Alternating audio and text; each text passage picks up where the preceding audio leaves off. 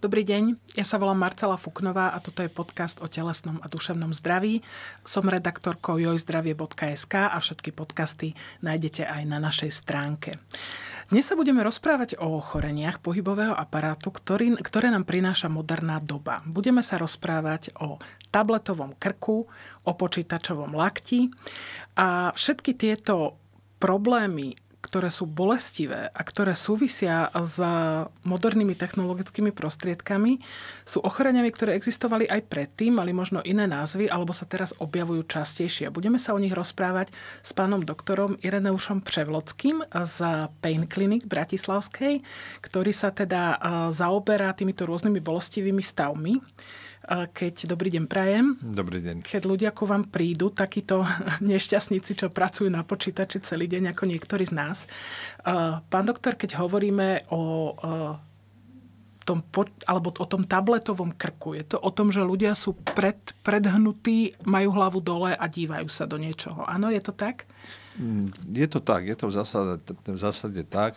Problém je, že ľudia neprispôsobujú si výšku tabletu, neprispôsobujú si výšku obrazovky, obrazovky počítača e, svojej výške a tomu, v akej výške majú hlavu, ale pretkania majú hlavu celý čas nadol. To je štandardne. Niekto položí si tablet na stole e, a díva sa predklonený, pričom každé pre, zvýšenie uhlu náklonu zhoršuje aj, alebo zvýrazňuje váhu, ktorú musí naša krčná chrbtica, naša šia, všetky šijové svaly niesť.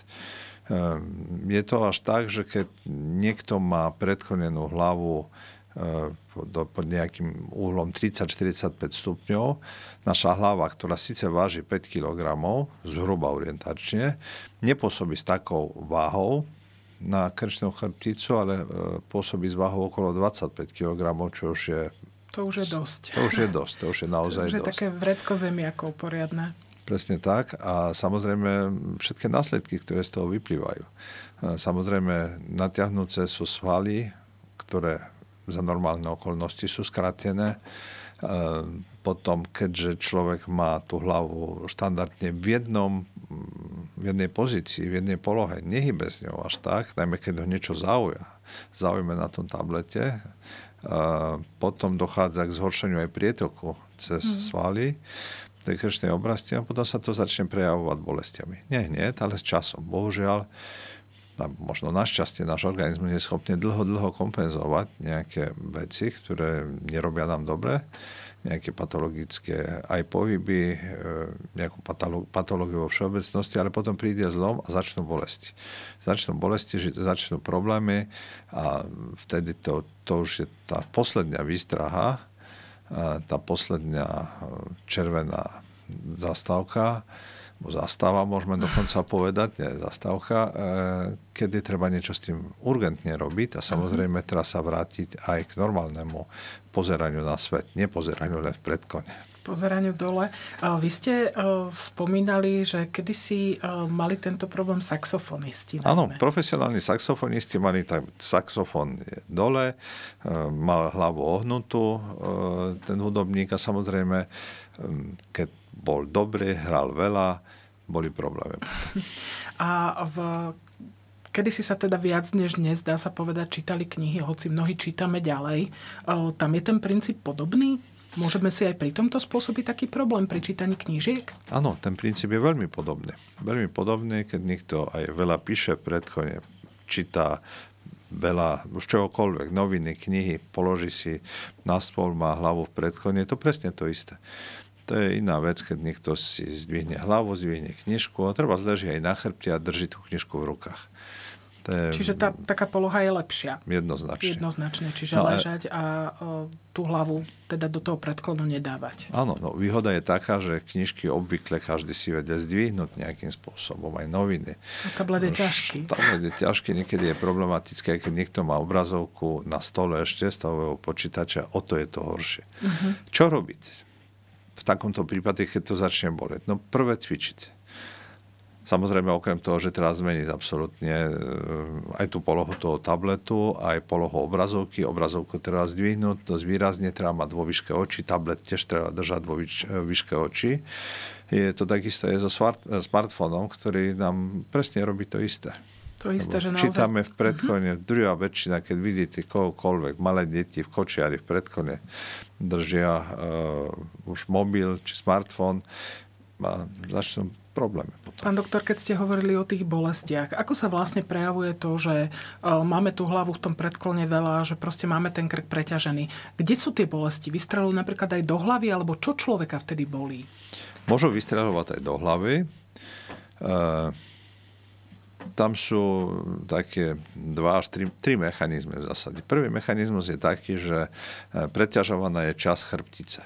Časť chrbtice, tam sú facetové kĺby, tie sú preťažované a bolesti, ktoré vychádzajú z facetových kĺbov, môžu vyžiarovať do hlavy, môžu vyžiarovať do pliec, do trapezov, to znamená, tam sú problémy, už to je prvá vec. Ďalšia vec, že trpia aj platničky samozrejme, lebo keď v jednej také polohe dosť neprirodzené, držíme hlavu, tak samozrejme platničky sú tiež preťažované a môže dojsť k tomu, že platnička s postupom času e, sa nám vytlačí, aspoň časť tej platničky vytlačí a začne tlačiť na štruktúry vnútrimiestneho kanála.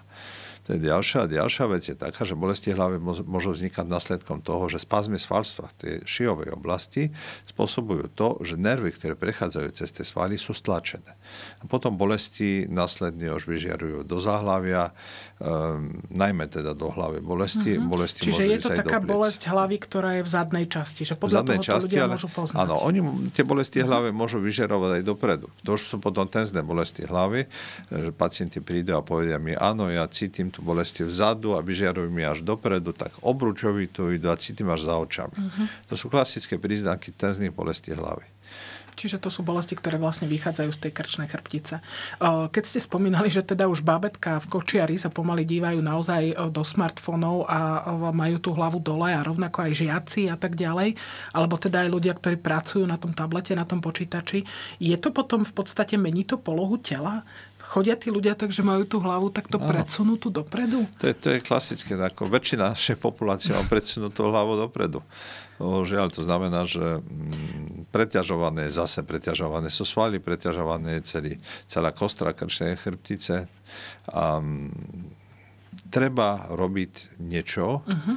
Vždy treba robiť, lebo ľudia sa zabudajú, keď ich niečo zaujíma, majú nejakú prácu, ktorú musia spraviť, sedia pri počítači, nie že osem hodín, osem hodín to je ešte relatívne dobre, ale sedia desať dvanásť mm-hmm. hodín a potom už naozaj stačí párkrát, tak si posedieť a začnú byť problémy.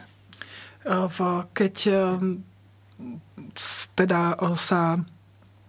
ľudia by mali cvičiť, keď naozaj, lebo ten počítač je často nevyhnutnou súčasťou v podstate tej práce pre mnohých ľudí. Áno. A v, aké cviky sú to? Čo by im pomohlo? Alebo v, ako často by sme ich počas dňa mali robiť? Alebo stačí raz do týždňa? Alebo ako to je? No, cvičiť by treba bolo pravidelne, aspoň raz za deň, uh-huh. Celé telo precvičiť. Minimálne raz za deň, najlepšie aspoň dvakrát. Nemusí to byť dlhé cvičenie, stačí pätnásť dvadsať minút. Ale čo sa týka krčnej chrbtice, keď niekto pracuje, to znamená preťažuje tú časť, dosť výrazne, mal by cvičiť aj s krčnou chrbticou, to znamená, že mal by dozadu si zasunúť troška hlavu, aj keď to vyzerá možno smiešne, ale snažiť sa dozadu, uh-huh. Posunúť dopredu, dozadu. To sú tie úplne najzákladnejšie cviky. Rotácie spraviť tiež nie nejako extrémne. Od toho začať. A vždy to treba robiť po nejakej dobe sedenia pri počítači. Uh-huh. Môže to napríklad súvisieť e, tieto problémy s tou krčnou chrbticou aj s vertigom? M- sú ľudia, ktorým sa kvôli tomu napríklad naozaj že točí hlava? Alebo ano. Je im zlé? Áno. Uh, vertigo nie je len problém, ktorý vychádza z našho ucha, ale práve z krčnej chrbtice. Aj, mám, aj vertigo je šumenie, to je ďalší tinnitus, tinnitus. To je mm-hmm. ďalší problém. Uh, z tej krčnej chrbtice a z poškodených facetových kĺbov, poškodených konfigurácií krčnej chrbtice, z toho vychádzajú aj šumenie, aj vertigo. A to cvičenie je naozaj veľmi pomocné. Uh-huh. Už niekedy sa dostane do takého štádia, že bohužiaľ bez liekov sa to nedá, ale Treba skúšať. Treba vždy. skúšať. A v, keď sa stane, to sa stáva, stáva sa to aj školákom, stalo sa to napríklad aj môjmu synovi, že zrazu sa zobudí ráno s tým, že nevie otočiť krk do jednej strany. Ono, no. deti to strašne bolí, akože sú z toho nervózni, nešťastní, že čo sa mi to stalo, je to pre mnohých taká prvá intenzívnejšia bolesť v živote. Čo sa vtedy stane? Čo to je? Uh, veľmi často je to následok spazmu svalstva. Lebo svaly sa stiahnu. Samozrejme musí ich niečo vyprovokovať, že by sa stiahli, čiže najčastejšie buď nejaké, nejaká zapalová reakcia facitových kĺbov v krčnej oblasti, alebo zapalová reakcia už v samotných svaloch. Najčastejšie u detí sú našťastie len svaly a nepokračuje to hĺbšie, ešte do hĺbšie štruktúr. Uh, tam alfa, omega tiež cvičiť. Ako, Čiže to, ten sval sa ako keby stiahne, aby ano, ochránil tú krčnú ano, chrbticu. Ano. Organizmus to vyhodnotí ako poškodenie. Uh-huh. A snaží sa fixovať túto časť nášho tela tak, že by aby sme, sme si s ňou nehýbali. Nehýbali a nepoškodzovali si ďalej. Jasné, a teda vystriha nás bolesťou, aby sme to ani náhodou tak nerobili. No, akutná bolesť má informatívny charakter, to znamená, že... Že nás informuje, preto... že sa nemáme Áno. hýbať. Pán doktor, keď ku vám prichádzajú ľudia, ktorí tak, dajme tomu, naozaj takto fungujú roky a už tam nastajú, nastanú naozaj štruktúrálne zmeny, čo sú to za zmeny a čo s tým robíte? Lebo to asi nie je jednoduché riešiť takýto problém. Štruktúrálne zmeny, najmä sú v krčnej chrbtice. Vo svaly, svalové spazmy, OK. Tam sú pri, napríklad, plavci, profesionálne plavci. Tiež nevedia ľudia plávať niektorí napríklad, ne, a vtedy áno. si preťažujú ten krk enormne, áno, podľa mňa. Áno. Profesionálne plavci, ktoré vedia plávať, ako majú plávať, a preťažujú si svaly, šijové svaly, a potom sú problémy.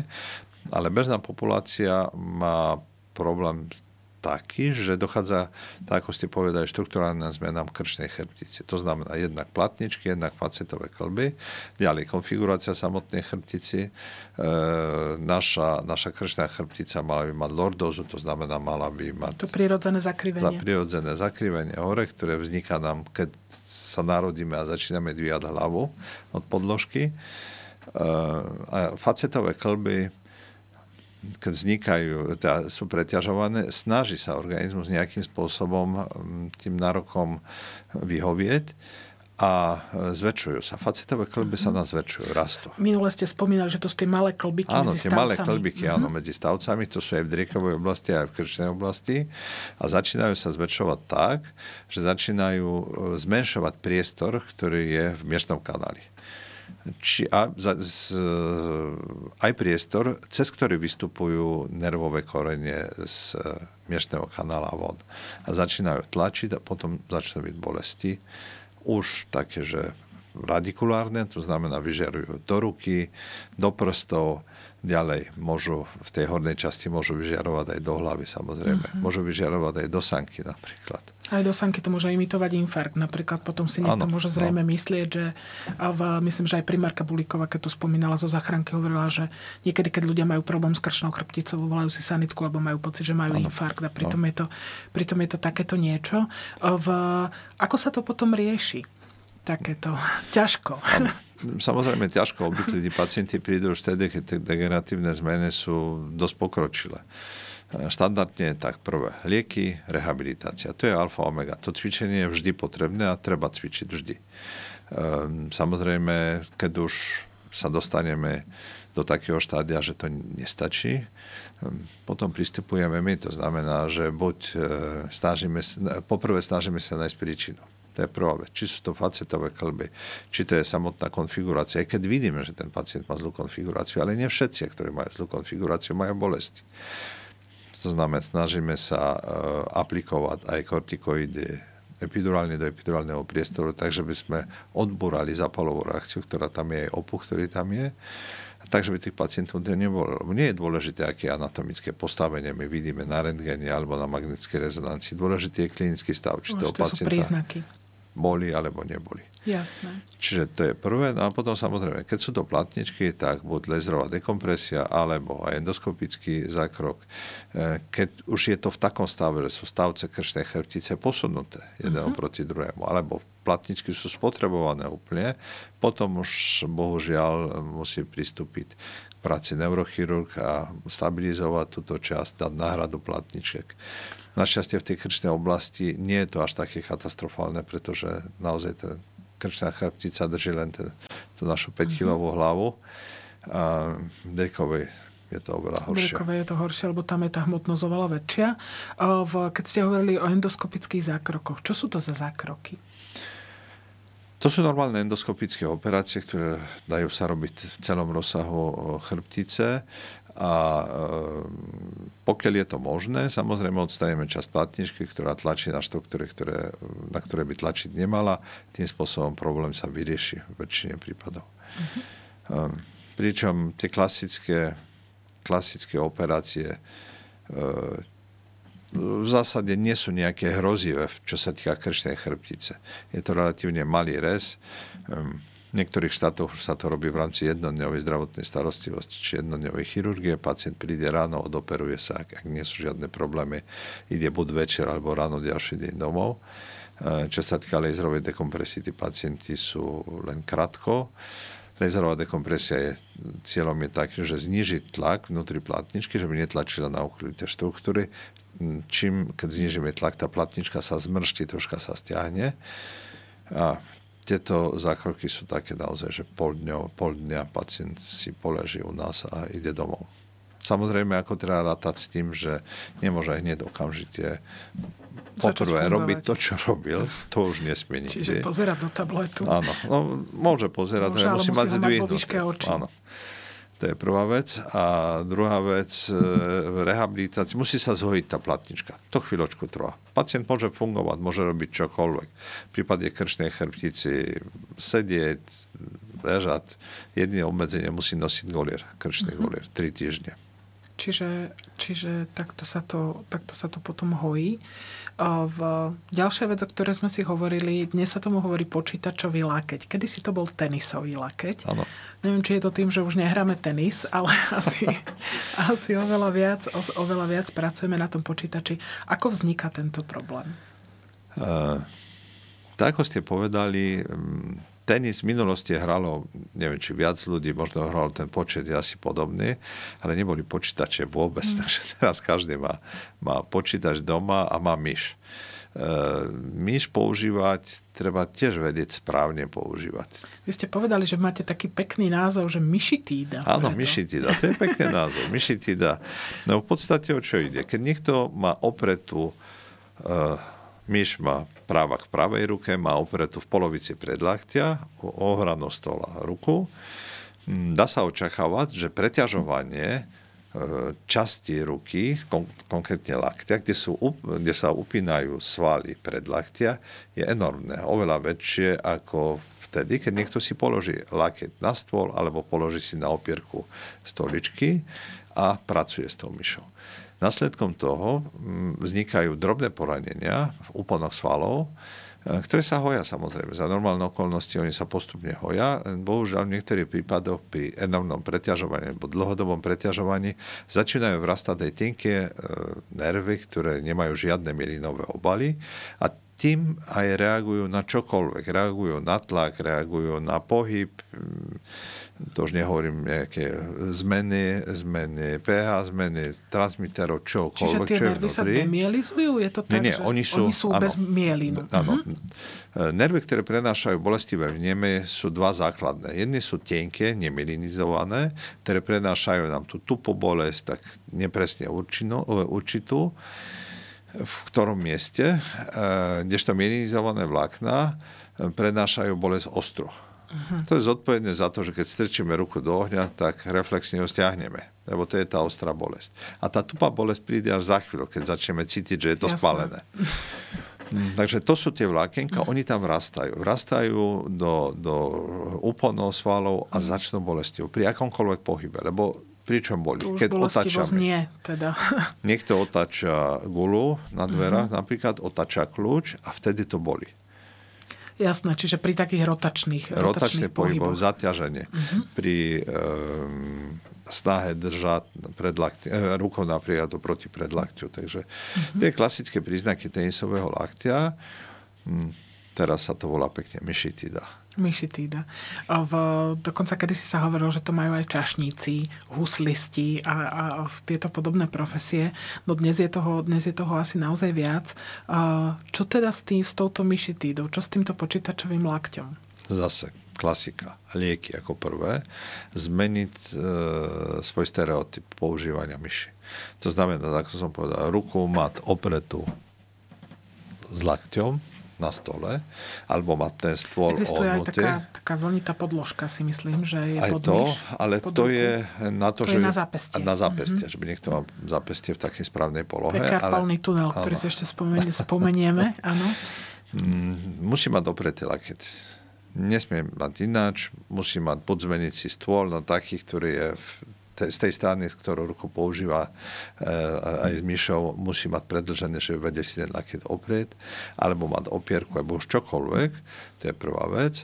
Druhá vec, e, lieky, keď nepomáhajú, ďalej robí sa tam obstreh, to znamená, že dáme tam kortikoidy, že by sa zapalová reakcia zmiernila a nebolo to také bolestivé, ako to je. No a keď nie, tak potom je operácia. To je denervácia v podstate tých úponov. Čiže odstránenie tých nervových vláken, ktoré sú tam. Čiže je to, že... keby pretnú, sa to áno, musí... prerušia sa, áno, v tomto mieste. Najhoršie je to, že niektorí pacienti aj po tej operácii môžu mať bolesti, môžu mať problémy. Čiže netreba nikdy pripustiť, že by to došlo až tak ďaleko. Že by to došlo až tak, že teda človeka, človeka to bolí znova. Keď sme hovorili o tom karpálnom tuneli, tam je ten trov, v podstate mechanizmus vzniku asi trošku iný a v, tam teda naozaj, naozaj trpia trpia v podstate tie nervy a svaly no, nad zápesť. Áno. Čo je karpálny tunel? Karpálny tunel, alebo syndrom karpálneho tunelu, to už je ochorenie. Karpálny tunel je miesto na zápesti, to je v podstate také kostené korytko, cez ktoré prechádza nervus medianus. Ten je pod pravým uhlom v podstate ho prekrýva bez, ktorý, keď sa zväčší, zhrubne, začne tlačiť na ten nerv. Uh-huh. A to je celý problém. Potom začínajú sa trpnutia, dlanie ako prvé trpnutia prstov, keď niekto má hypotrofiu, to znamená, že začne mu atrofovať sval pri palci, ktorý je, to už je zlé, to už vidno potom. No to znamená, že ho nepoužíva asi tak, ako... Nie, nie, atrofia, alebo nie je inervovaný. Nie je on inervovaný. je inervovaný jedným spôsobom. Keď ten nerv je stlačený, on neplní svoju funkciu. Najprv je to trpnutie veľmi často v noci, potom začnú bolesti aj cez deň. Potom ten sval nefunguje jednoducho. Potom áno, všetky svaly mm-hmm. nefungujú normálne a je to nepríjemné, lebo to bolí. Mm-hmm. Vzhľadom na to, že je viac variantov, ako je inervované, alebo čo inervuje v podstate ten nervus medianus, ehm, treba brať... E, príznaky, ktoré sú nielen v stredovom prostredníku, ale aj až po maliček v podstate, aj z druhej strany až po palec. Všetky variácie sú možné a treba myslieť v tomto prípade práve, práve na, na syndrom karpálneho tunela. Ovšem, definitívna diagnóza robí sa é em gé vyšetrením. Potom už je jasné. Pán doktor, môžu mať tieto problémy, dajme tomu aj s lakťami a možno aj s tými karpálnymi tunelmi aj ľudia, ktorí pracujú fyzicky? Že to nenadobudnú pri počítači a s myšou, ale nejakými fyzickými opakovanými pohybmi? Jasne, samozrejme. Mm-hmm. Čokoľvek, teraz písanie na stroji veľa. To je ďalšia vec. Potom práca, fyzická práca, manuálna. S nejakými nástrojmi tomu, možno. Áno. Mm-hmm. Takže to sú najčastejšie. Nebolo toho až tak veľa v minulosti. Teraz je viac práve preto, že ľudia pracujú, majú nesprávne uloženú ruku, nesprávne držia myš, potom tie následky sú už dosť nepríjemné. A čo robiť v takomto prípade? Samozrejme, ako prvé cvičenie. To je prvé. Všetky také pomocky, ktoré majú nám rozširovať ten priestor, oni pomôžu na chvíľu, to je jasné. Zmeniť stereotyp toho, ako používame. Keď ste hovorili o tých pomockách, čo to je? Nejaké loptičky? Alebo, alebo čo nie, sa používa? Ani nie loptičky. Používajú sa také mm, náplastie, ktoré snažia sa odťahnuť túto časť. Uh-huh. Takže by ten, to miesto, kde je e, karpálny tunel, kde je ten nerv, že bolo voľnejšie. E, samozrejme, pokiaľ sa nezmení ten stereotyp práce, to zostáva a to pokračuje ďalej. E, dávajú sa ďalej kortikoidy, že zapalová reakcia sa tam zmiernila a troška atrofovalo aj ten väz, ktorý sa tam nachádza, ale aj tak, aj tak to dojde, takže už je é em gé jasné známky, že karpálny kanál strednej, strednej intenzity, treba to operovať. To je naozaj malý rez dva centimetre, kde sa uvoľní ten väz a uvoľní sa týmto spôsobom nerv. Pán doktor, je táto operácia definitívnym riešením? Alebo sa môže stať, že keď človek pracuje na tom počítači a dajme tomu ten stereotyp nezmení, tak sa to zopakuje? Ako to? Môže. Mhm. Môže, bohužiaľ. Mám pacientov, ktorí už boli dvakrát na operácii, už sa majú dobre samozrejme, ale pokiaľ si niekto nedá povedať, no tak vráti sa to späť. A je to jediný faktor, ktorý vplýva na vznik tohto ochorenia, alebo sú aj iné faktory, ktoré sa k tomu pridružujú? No,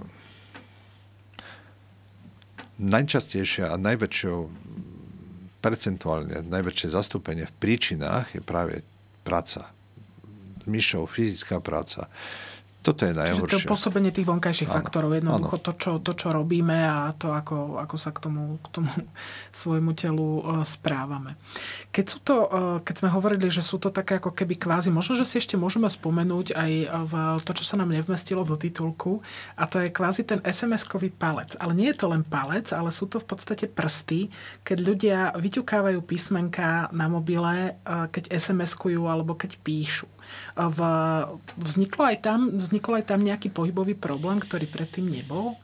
Samozrejme, preťažujeme si práve palec e, oveľa viac ako za normálne okolnosti. Palec je opozícia voči ostatným prstom, čo pri uchopení čohokoľvek teda napomáha, že sme mali pevný, pevný uchop, ale e, tá práca do bokov, hore, dole, posúvame tým palcom, tlačíme, tak nie je to tie štandardne. A Nebol, nevznikol na nevznikol, to, proste nie je to jeho funkcia. To, áno. Takže potom môžu, môžu vznikať preťaženia, môžu vznikať aj zápalové reakcie v kalbíkoch, ktoré sa nachádzajú v palci. Uh-huh. Toto je najčastejšou príčinou vzniku aj bolesti. A s tým sa čo potom deje? Dávajú sa na to nejaké špeciálne dlahy, alebo, alebo ako sa s tým Zase, používať iný prst. Prvé ukazovakom písať trebárs. A, ale dlaha, no dlaha, preťažovanie, ďalej preťažovanie aj svalov predlaktia samozrejme v tomto prípade, či je bolestivé, či ak to dojde až tak ďaleko, tak tá dlaha je na mieste. Uh-huh. E, samozrejme. Tam môžu byť vyslovne škrče, naozaj ano, niektorí ano. ľudia majú krče v predlaktí z toho. To potom boli veľmi a samozrejme zase lieky, tiež nedoživotne, len na istú dobu, kedy sa podarí aspoň tú zápalovú reakciu utlmiť, takže vedel niekto fungovať s e, tou rukou normálne. A to je tam žiadna operácia, nič také sa nedá robiť. To už, keď sú ťažké rizartrózy, či artrózy, mm-hmm. klbov, palca. Tak ale to už je naozaj smutné, keď to dojde do štádia, to, že človek zle. dostane artrózu palca kvôli, no. kvôli písaniu na, na mobiloch. Myslím Môžu, si, že... ešte ak môžem mm-hmm. niečo, myslím si, že to je otázka času, kedy skončíme mm-hmm. tak, že bude aj náhrady klbov palcov mm-hmm. u nejakej maniakov. To som sa práve chcela píšu. opýtať, lebo je možné, že dnešné deti a dnešní tínedžeri, ktorí začínajú týmito problémami trpieť a sprevádzajú ich tieto technológie od detstva, budú v dospelosti alebo v neskoršom veku naozaj mať problém. Je to možné. Je to možné. Keď ste, alebo keď sme hovorili, že tieto ochorenia súvisia s technológiami a s, v podstate s takýmto nejakým kvázi pokrokom v tejto, v tejto oblasti, myslíte si, že možno v budúcnosti budú prichádzať ďalšie možno, že nejaké pohybové problémy alebo, alebo funkčné poruchy toho pohybového aparátu v súvislosti možno s nejakými novými technológiami, ktoré sa objavia?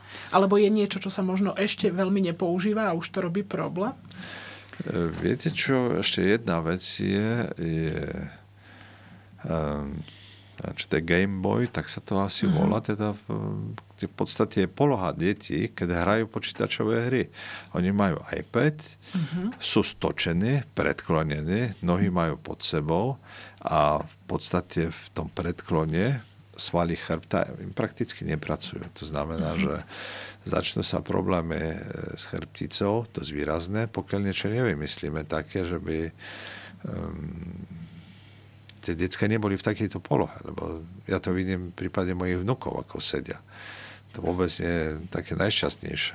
Čiže pri hraní počítačových hier, hej? Že tie áno, deti no oni sedia... sú predkolení celí stočené v podstate do takého klbka, nohy majú pod sebou. A to, všetky decká takto hrajú. To asi je najlepšia poloha, neviem. Asi, asi možno áno. A v, čo sa týka pozerania televízie, je tiež napríklad nejaká poloha, ktorá nie je vhodná, lebo v, sú tam zase deti často pozerajú televíziu, takže ležia na, na bruchu a a sú vstýčené na lakťoch. No to je ďalšie. Krčná chrbtica mm-hmm. zase presne opačný problém. To znamená dlhou záklonie, má dlhavo. A problémy z toho vyplývajúce. Čiže no, toto... Ale už pri tej televízii až toľko nesedia decká. To ako...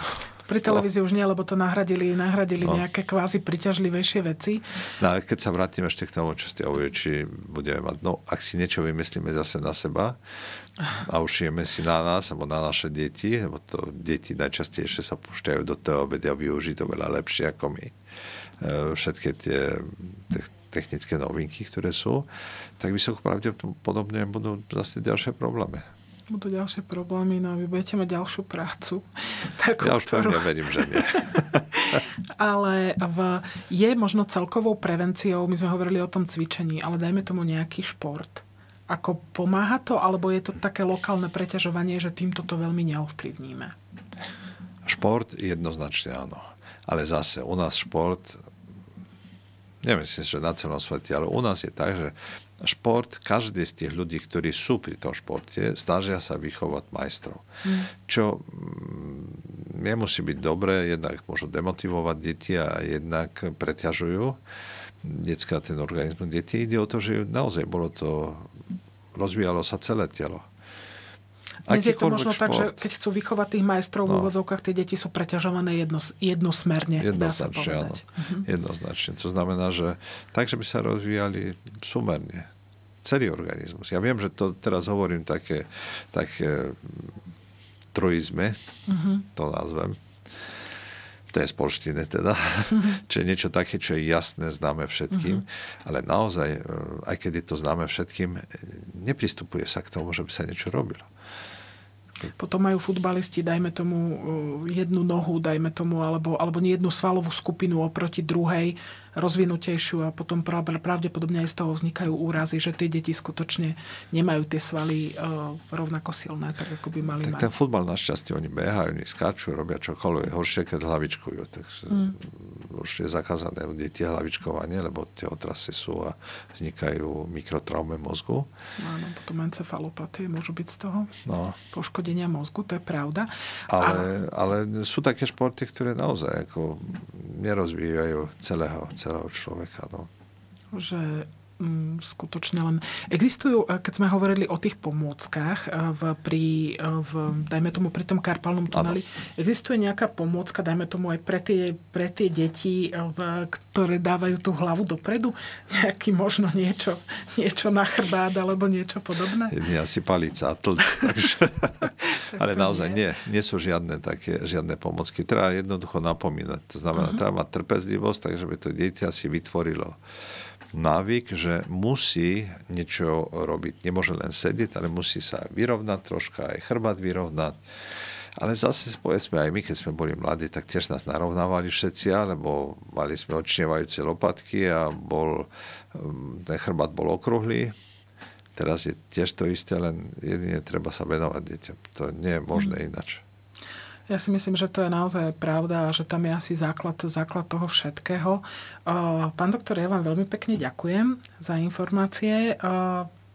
Teda musíme asi naozaj dbať na to, aby sme sa hýbali a aby sme, aby sme dbali aj pri tej práci s tým počítačom, ktoré sa nevyhneme na to, že o, tie návyky sú niektoré naozaj škodlivé a musíme vedome pracovať na tom, aby sme, aby sme ich nemali no a, a riešiť potom bolestivé stavy.